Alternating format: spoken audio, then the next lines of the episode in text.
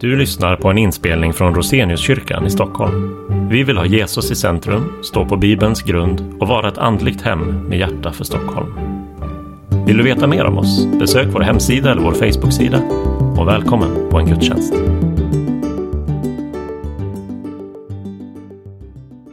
Vi har ju tagit oss an utmaningen att prata om tre saker i eftermiddag.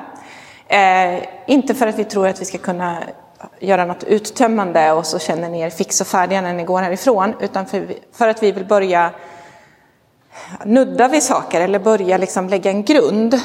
Och eh, också, eh, det finns så många saker i relation till barn som man kan vilja prata om, så att istället för att bara ta ett tema i taget så tänkte vi den här gången att vi tar några olika saker som vi gör lite inspel på. Och eh, så bygger vi vidare på det sen. Och det första är helt enkelt att prata med barn om genus. Eh, vi tar den tuffaste biten först. Och på många sätt den som eh, syns i vårt samhälle mest. Eh, nattvard ser vi inte så mycket av och barnbiblar ser vi inte heller så mycket av, även om vi har en storsäljare just nu runt om i vårt land. Men varför ska vi prata om genus? Och varför ska vi göra det med våra barn, de barn som vi möter i våra liv? Det enkla svaret på den frågan är att alla andra gör det. Eh, våra barn får intryck från alla håll i frågor kring eh, genus, kön och identitet, eller vad det har med min identitet att göra.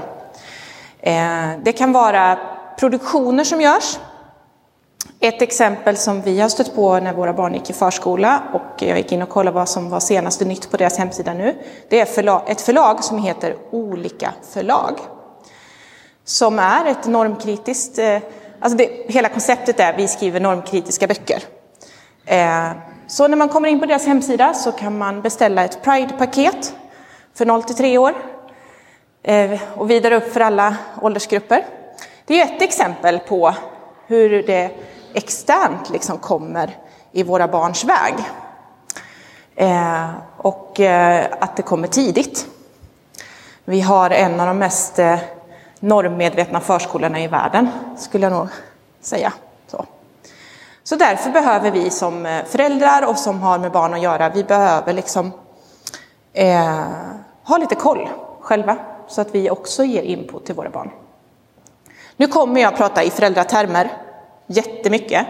Och ni som inte är föräldrar själva, ni vet vad ordet förälder betyder för er, alltså vilka barn ni relaterar till, ungdomar och så. Eh, så att det är inte liksom för att exkludera dem, det är för att inte behöva rabbla föräldrar och alla ni andra som har... Ja, så. Eh, ett annat sätt en annan sak som gör att vi behöver prata med våra barn om det här, det är att de har kompisar. Eller de kanske själva kämpar med, vad innebär det att jag är flicka eller pojke, eller är jag något av det? Så att i våra klassrum där våra barn är, så möter de på de här frågorna och med sina kompisar. Och det är inte så lätt att veta, hur ska jag relatera till min kompis som ena dagen var en kille och nästa dag helt plötsligt är en tjej? Eh, så därför behöver vi prata med våra barn om det här. Eh, Eh, det är också viktigt, tänker jag, att framhålla att jag är ingen expert på det här. Jag är inte expert på att göra det rätt med mina barn eller med andras barn när jag jobbar med det. Men att det viktiga är att våga prata om det, att komma ihåg att göra det eh, och försöka ta sig an det. Och så får vi misslyckas och lyckas och eh, resa oss upp igen och börja om. Det finns nåd och som vuxna som relaterar till barn så behöver vi mycket nåd, för vi lyckas inte hela tiden. Eh, vi behöver några utgångspunkter när vi ska prata om genus. Eh, och eh, jag kommer lägga ganska stor vikt vid de här utgångspunkterna när jag pratar nu, att de får ta lite tid. Därför att det är det som lägger grunden för Ah, hur vi, eh, eh, som, ja, som vägleder oss i hur vi ska prata om genus med våra barn. Eh, den första utgångspunkten det är att Gud är god och vill det goda för oss. Vi utgår från en kristen världsbild. Det är viktigt att veta att vi har en kristen världsbild. Eh, det har inte hela vårt samhälle. Det har inte alla våra barns kompisar. Det har inte andra vuxna som vi möter. Eh, Så att vi behöver liksom både bejaka vår egen världsbild och att andra har andra världsbilder. Eh, och det ger vissa förutsättningar för hur vi tänker om de här frågorna. Eh, och i den kristna världsbilden så ingår det att Gud är Herre över våra liv. Hans ord, Bibeln, har auktoritet över våra liv. Men i allt det här så är Gud god och han vill det goda för oss. Så även ibland när vi inte förstår varför är det just på det här sättet eller varför säger Gud just så här? Eh, så kan vi få brottas med de frågorna, men vi måste inte tvunget veta allt. Därför att vi vet att Gud är god och vill det goda för oss. Så därför kan vi lita på att vi kan eh, följa hans ord och göra det han säger. En andra utgångspunkt är att eh, vi lever i en onormal värld. Vår värld har gått sönder. Mänskligheten valde att vända sig bort ifrån Gud.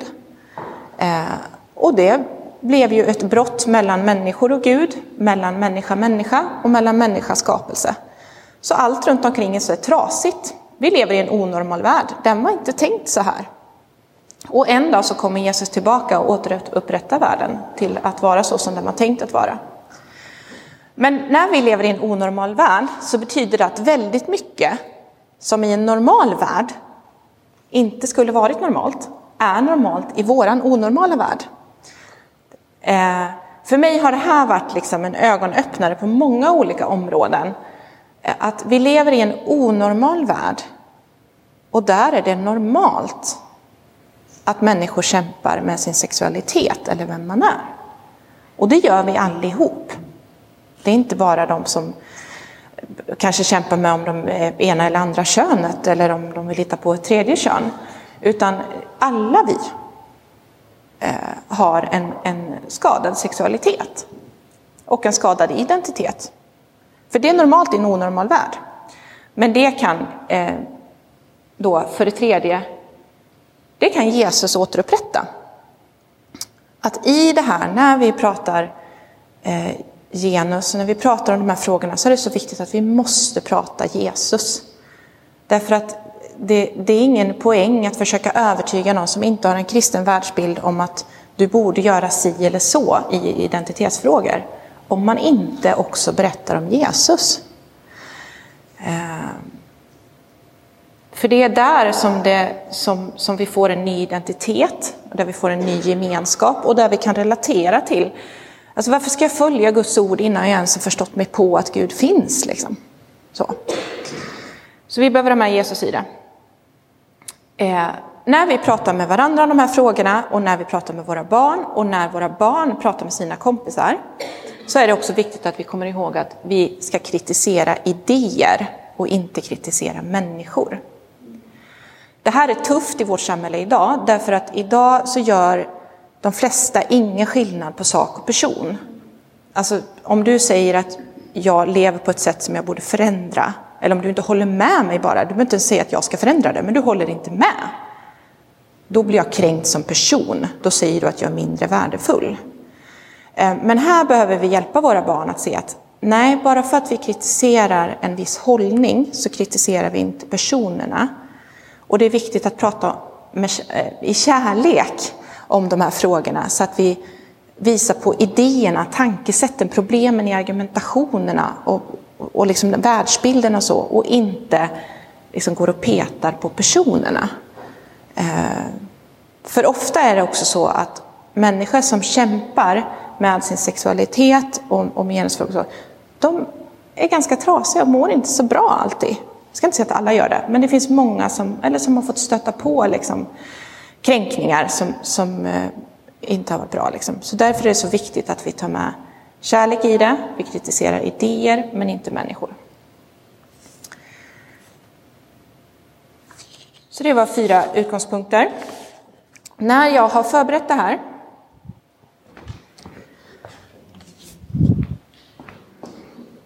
så har jag till allra största del använt mig av en bok som heter Gender som är just en samtalsguide för föräldrar och eh, pastorer och andra ledare i kyrkan. Eh, den är Martins. Den finns nere på, Expis, eller på, på vårt kontor sen, så vill någon låna den framöver så går det jättebra. Be låna den. Eh, och den försöker då gå igenom utifrån lite olika åldersgrupper. Hur kan vi prata med våra barn om de här frågorna? Eh, så ni kommer nu få en liten presentation av hur pratar jag med yngre barn, eh, äldre barn och tonåringar har jag delat dem i utan att sätta någon, så blir det som en flytande skala där. Eh, för där är ju också både så att våra barn dyker på saker runt omkring sig i olika åldrar. Ibland är det som treåring, ibland är det som sjuåring som en sak dyker upp. Men också att vi har barn med olika mognad och utveckling och så. När det gäller yngre barn så är det så viktigt att hamra i från början att Gud har skapat och det är gott. Eh, en tvååring kan man liksom, när man är ute och plockar en blomma så säger man titta på blomman, Gud har skapat blomman, ah, Gud har skapat blomman. Och så går man vidare och så hittar man en, eh, en eh, mask i vattenpölen. Ja, Gud har skapat masken, ja, Gud har skapat masken. Eh, och så på kvällen när man eh, ska gå och lägga sig, men vem har skapat dig? Ja, Gud har skapat dig. Att upprepa det här budskapet om att Gud har skapat och det är gott. Eh, och både allt vi ser runt omkring oss men också att Gud har skapat mig, alltså att Gud har skapat barnet, att vi lyfter fram det. Eh, och sen att vi också gör Bibeln, lyfter fram den som, som Guds ord och som en fantastisk berättelse där Gud vill berätta om sig själv eh, och vad han har gjort för oss. Eh, vi behöver tala om för våra barn i den här åldern att mamma är en flicka, pappa är en pojke. Eh, och jag tror att det är bra att försöka göra, och det här lyckas inte jag med själv alltid, men att försöka göra det här med våra kroppar ganska naturligt och inte så pinsamt. Eh, det är slående, vi kommer till resten i barnbiblarna, men det är slående att i stort sett alla barnbiblar som görs klarar inte av att visa Adam och Eva nakna innan syndafallet.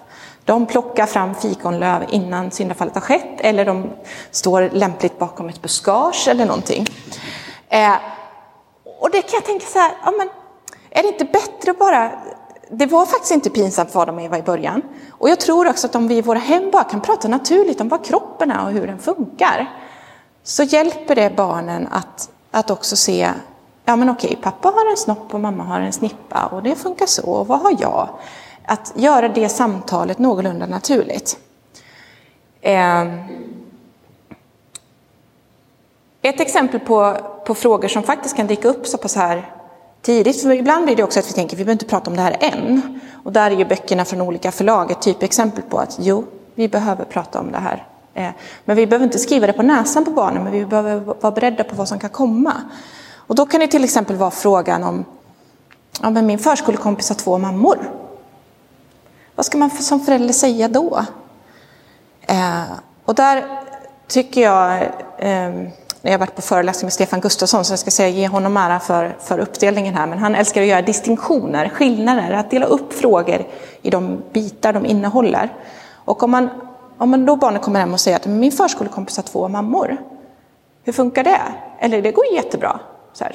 Och då är det viktigt att, att titta på, men sociologiskt i vårt samhälle, ja, ett barn kan ha två mammor. Det är ju rent krasst så det ser ut i vårt samhälle idag. Det funkar så. Eh, biologiskt, kan barnet ha två mammor då? Nej, det måste finnas ett pappafrö och ett mammafrö. Eh, det går inte att komma ifrån. Och för det tredje, hur ser vi teologiskt på det här? För hur beskriver Bibeln det här? Hur beskriver Gud? Och då kan man säga att Guds tanke är att det ska vara en mamma och en pappa. Men alla håller inte med om det. Och att liksom, för då gör det också så här, ja men din förskolekompis har två mammor och jag kommer relatera likadant till de föräldrarna som jag relaterar till andra föräldrar som inte har samma världsbild som jag. Varför ska jag göra någon skillnad på liksom hur jag är mot dem? Eller det? Men, men sen att det finns en skillnad i eh, biologiskt, vad som faktiskt funkar. Eh, och där kan bli problem, för där har jag hört någon gång att, att där liksom ett, ett samkönat par inte har velat att pedagogerna ska inte få prata om att det har funnits en av motsatt kön med i bilden. Och det blir, det blir knivigt. För det måste det faktiskt vara. Men det, det samtalet kan man ju ha hemma, förälder-barn. Liksom. Eh, och, och sen, vad säger Bibeln? Hur ska, hur ska vi tänka om det? Eh, och jag tror också redan med de här yngre barnen att vi ska inte vara rädda för att prata om synd. Alltså att världen är trasig. Det här att världen inte är normal. Eh, för, för, barn fattar väldigt tidigt att det händer onda saker och det, det händer läskiga saker eller jag gör fel eller barnet gör fel. Eh, så att våga prata om synd eh, som begrepp. Ett tips här om man vill ha, men hur gör jag det här konkret med mitt barn?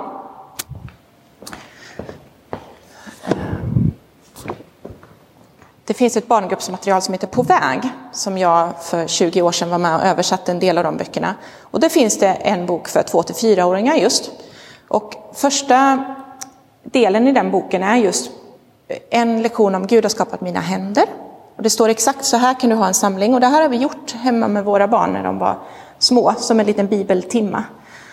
Och det står ganska exakt, gör så här och så har du ett pyssel och så har vi vi byggde upp hemma så det blev en bok med liksom Gud har skapat min näsa och mina händer och mina öron och min familj.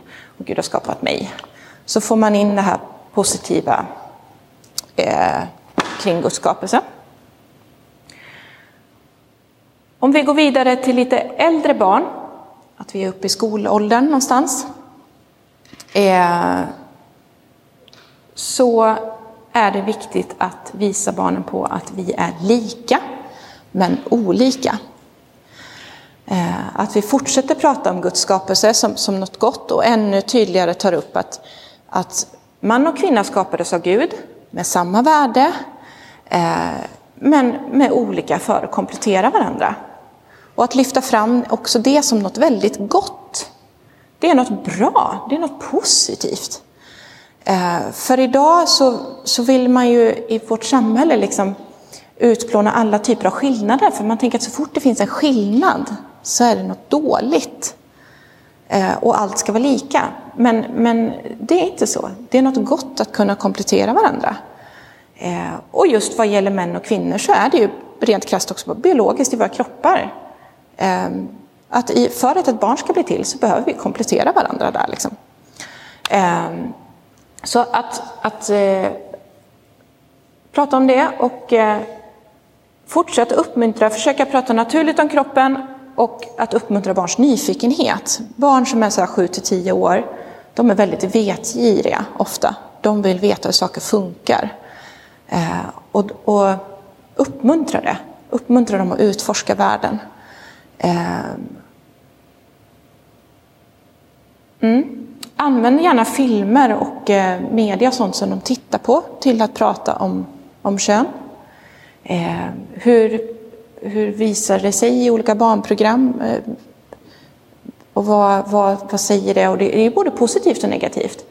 Men alla Disneyprinsessorna, är det bara olikheterna mellan män och kvinnor i Disneyfilmerna, är det bara positivt? De är ju ganska olika, många av dem. Men är det bara positivt? Nej, det är inte självklart. För när vi pratar som kristna om att att det är något gott att män och kvinnor är olika och att Gud har skapat män och kvinnor eh, olika, så säger ju inte det att vi ska in i något visst eh, tidigare samhällsideal. Det blir lätt, eh, ja, men vi ska tillbaka till något eh, amerikanskt 50-tals hemmafru-ideal. Nej, det är inte det vi pratar om. Och det är inte liksom prinsessan, prinsen i Disney vi pratar om heller. Så att vi vill komma åt Guds tanke Sen måste vi titta på varje, och i varje kultur kan det ha återspeglats lite olika av kristna. Och det är okej att det skiftar lite. Eh, och vi ska inte pressa in en viss tidsperiod i hur det ska se ut nu. Men vi ska liksom se, ja, utifrån vad Bibeln säger, hur ska vi gestalta det nu? Liksom? Eh, och Bibeln är ju inte alltid så tydlig. Det är inte så att det står så här, men gör så här och gör så här. Män ska göra så här och kvinnor ska göra så här. Så därför så vill vi ju lätt, vi vill titta på någon förebild eller någon idealbild och så ska vi liksom, ja men om vi gör så, då blir det som Gud vill. Men jag tror vi måste befrias lite från det och, och eh, eh, ja, eh, våga liksom, våga också sätta naturligt där att Ibland kanske bara den tydliga skillnaden att du är en man för du har en snopp och jag är en kvinna för jag har en snippa. Och det kanske inte är eh, så mycket längre än så vi ska gå ibland. Eh, vi behöver inte liksom, vad är manlighet och vad är kvinnlighet? Mm, det är inte så givet. För att inom hela spannet av alla män så har du en massa variation. Och inom alla kvinnor så har du en massa variation. Liksom. Um. Ja. Ehm. Jag tror också vi ska tänka på att vi behöver prata med våra barn om att alla inte tänker lika. För ibland kan det bli att, att jag tänker så här, ja, men om jag bara ger min, mitt barn de kristna värderingarna så är jag safe. Ehm. och så är jag lite så här, men du ska följa det här och det här och det här och det här. Nu är du i boxen och nu, nu blir det bra liksom. Ehm. men det gör delvis att jag själv flyr de jobbiga samtalen. Eh, jag behöver ha de jobbiga samtalen med mina barn. Och det kan också göra att när barnet möter världen utanför, eller liksom en annan världsbild och så, då vet den inte hur den ska handskas med det.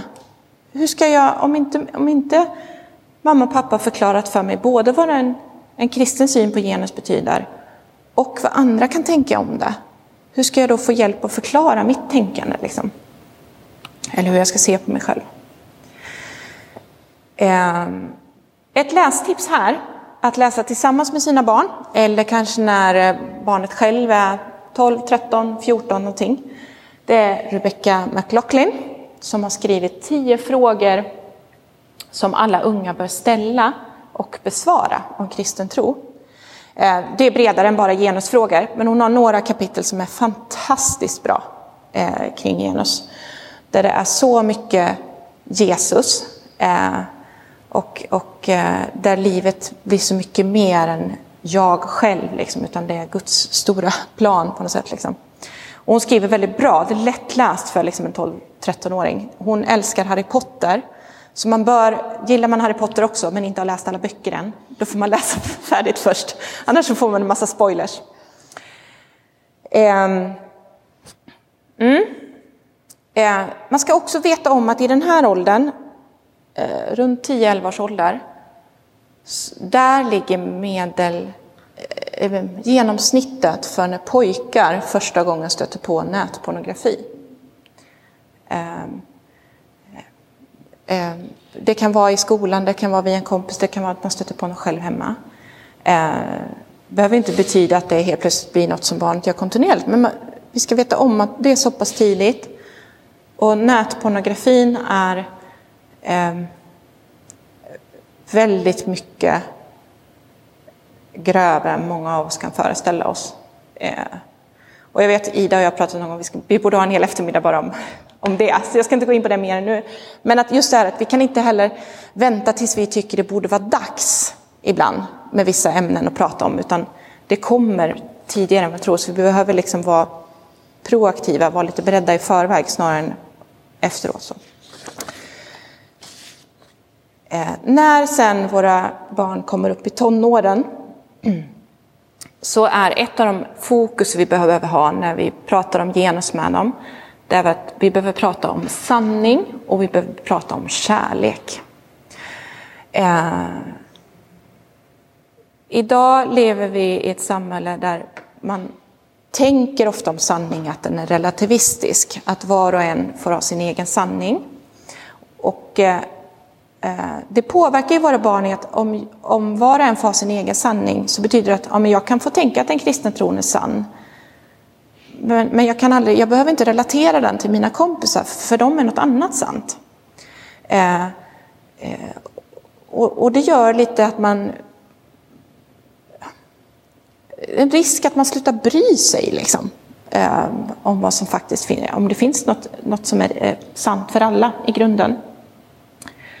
Eh, och där behöver vi prata med våra barn om att vi som kristna, vi litar mer på Guds berättelse än på kulturens berättelse. Eh, och vi behöver fortsätta hjälpa våra barn att se att Guds ord är auktoritativt, att Gud är Herre och han är god och han vill det goda även när vi inte håller med. Eh, och vi behöver liksom hjälpa dem att se att det, det som kulturen säger till dig det är inte det som är sant i grunden, utan visa på på vilket sätt är Guds ord sant och gäller. Och så behöver vi också visa på att det du känner är inte nödvändigtvis sant heller. Eh, utan vi kan lita mer på Guds ord än på dina känslor. Eh, och känslor är väldigt viktiga idag. Jag känner för det här eller jag känner inte för det här. Och om jag känner mig som en man, fast jag biologiskt ser ut som en kvinna, så är det viktigare än hur jag biologiskt ser ut. Eh, och där behöver vi hjälpa våra tonåringar att se att ja, men, dina känslor är inte det som beskriver sanningen. Vi ska ta känslorna på allvar. Jag tror det är farligt om man liksom, nej du får inte känna så, eller du har fel, det är bara fel. Liksom. Jag tror att vi ska bejaka att, okej, okay, jag förstår att du känner, antingen att du känner dig som en man fast du är en kvinna, eller till exempel att jag förstår att du känner att det är väldigt besvärligt och jobbigt att prata med dina vänner, eller att du inte skulle vilja peka på att det finns en sanning som de inte håller med om. Eh, men samtidigt behöver vi lyfta fram att, att bara för att du känner att det är jobbigt så ska du inte gå på dina känslor alltid. Um,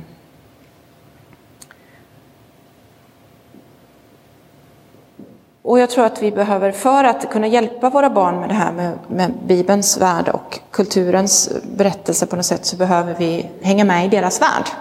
Vi behöver känna till vad de tittar på, vad de pratar om, vad de eh, eh, ja, vad som influerar dem mycket. Liksom. Eh, och eh, jag tror också att vi behöver hjälpa våra ungdomar att, att inte... Eh, alltså, samtidigt som vår sexuella identitet är inte... Idag lyfts den sexuella identiteten upp som den viktigaste identiteten på något sätt. Vi behöver hjälpa dem att se att det är inte den viktigaste. Det är en bland alla om man ska beskriva min identitet. Jag är kvinna, jag är mamma, jag är barnpedagog, jag är lärare. Eh, alltså det finns en massa saker. Och i det ingår också min sexuella identitet. Men den är inte viktigare än de andra. Liksom. Eh, men vi behöver också hjälpa dem att se att det är okej att vara sexuella varelser.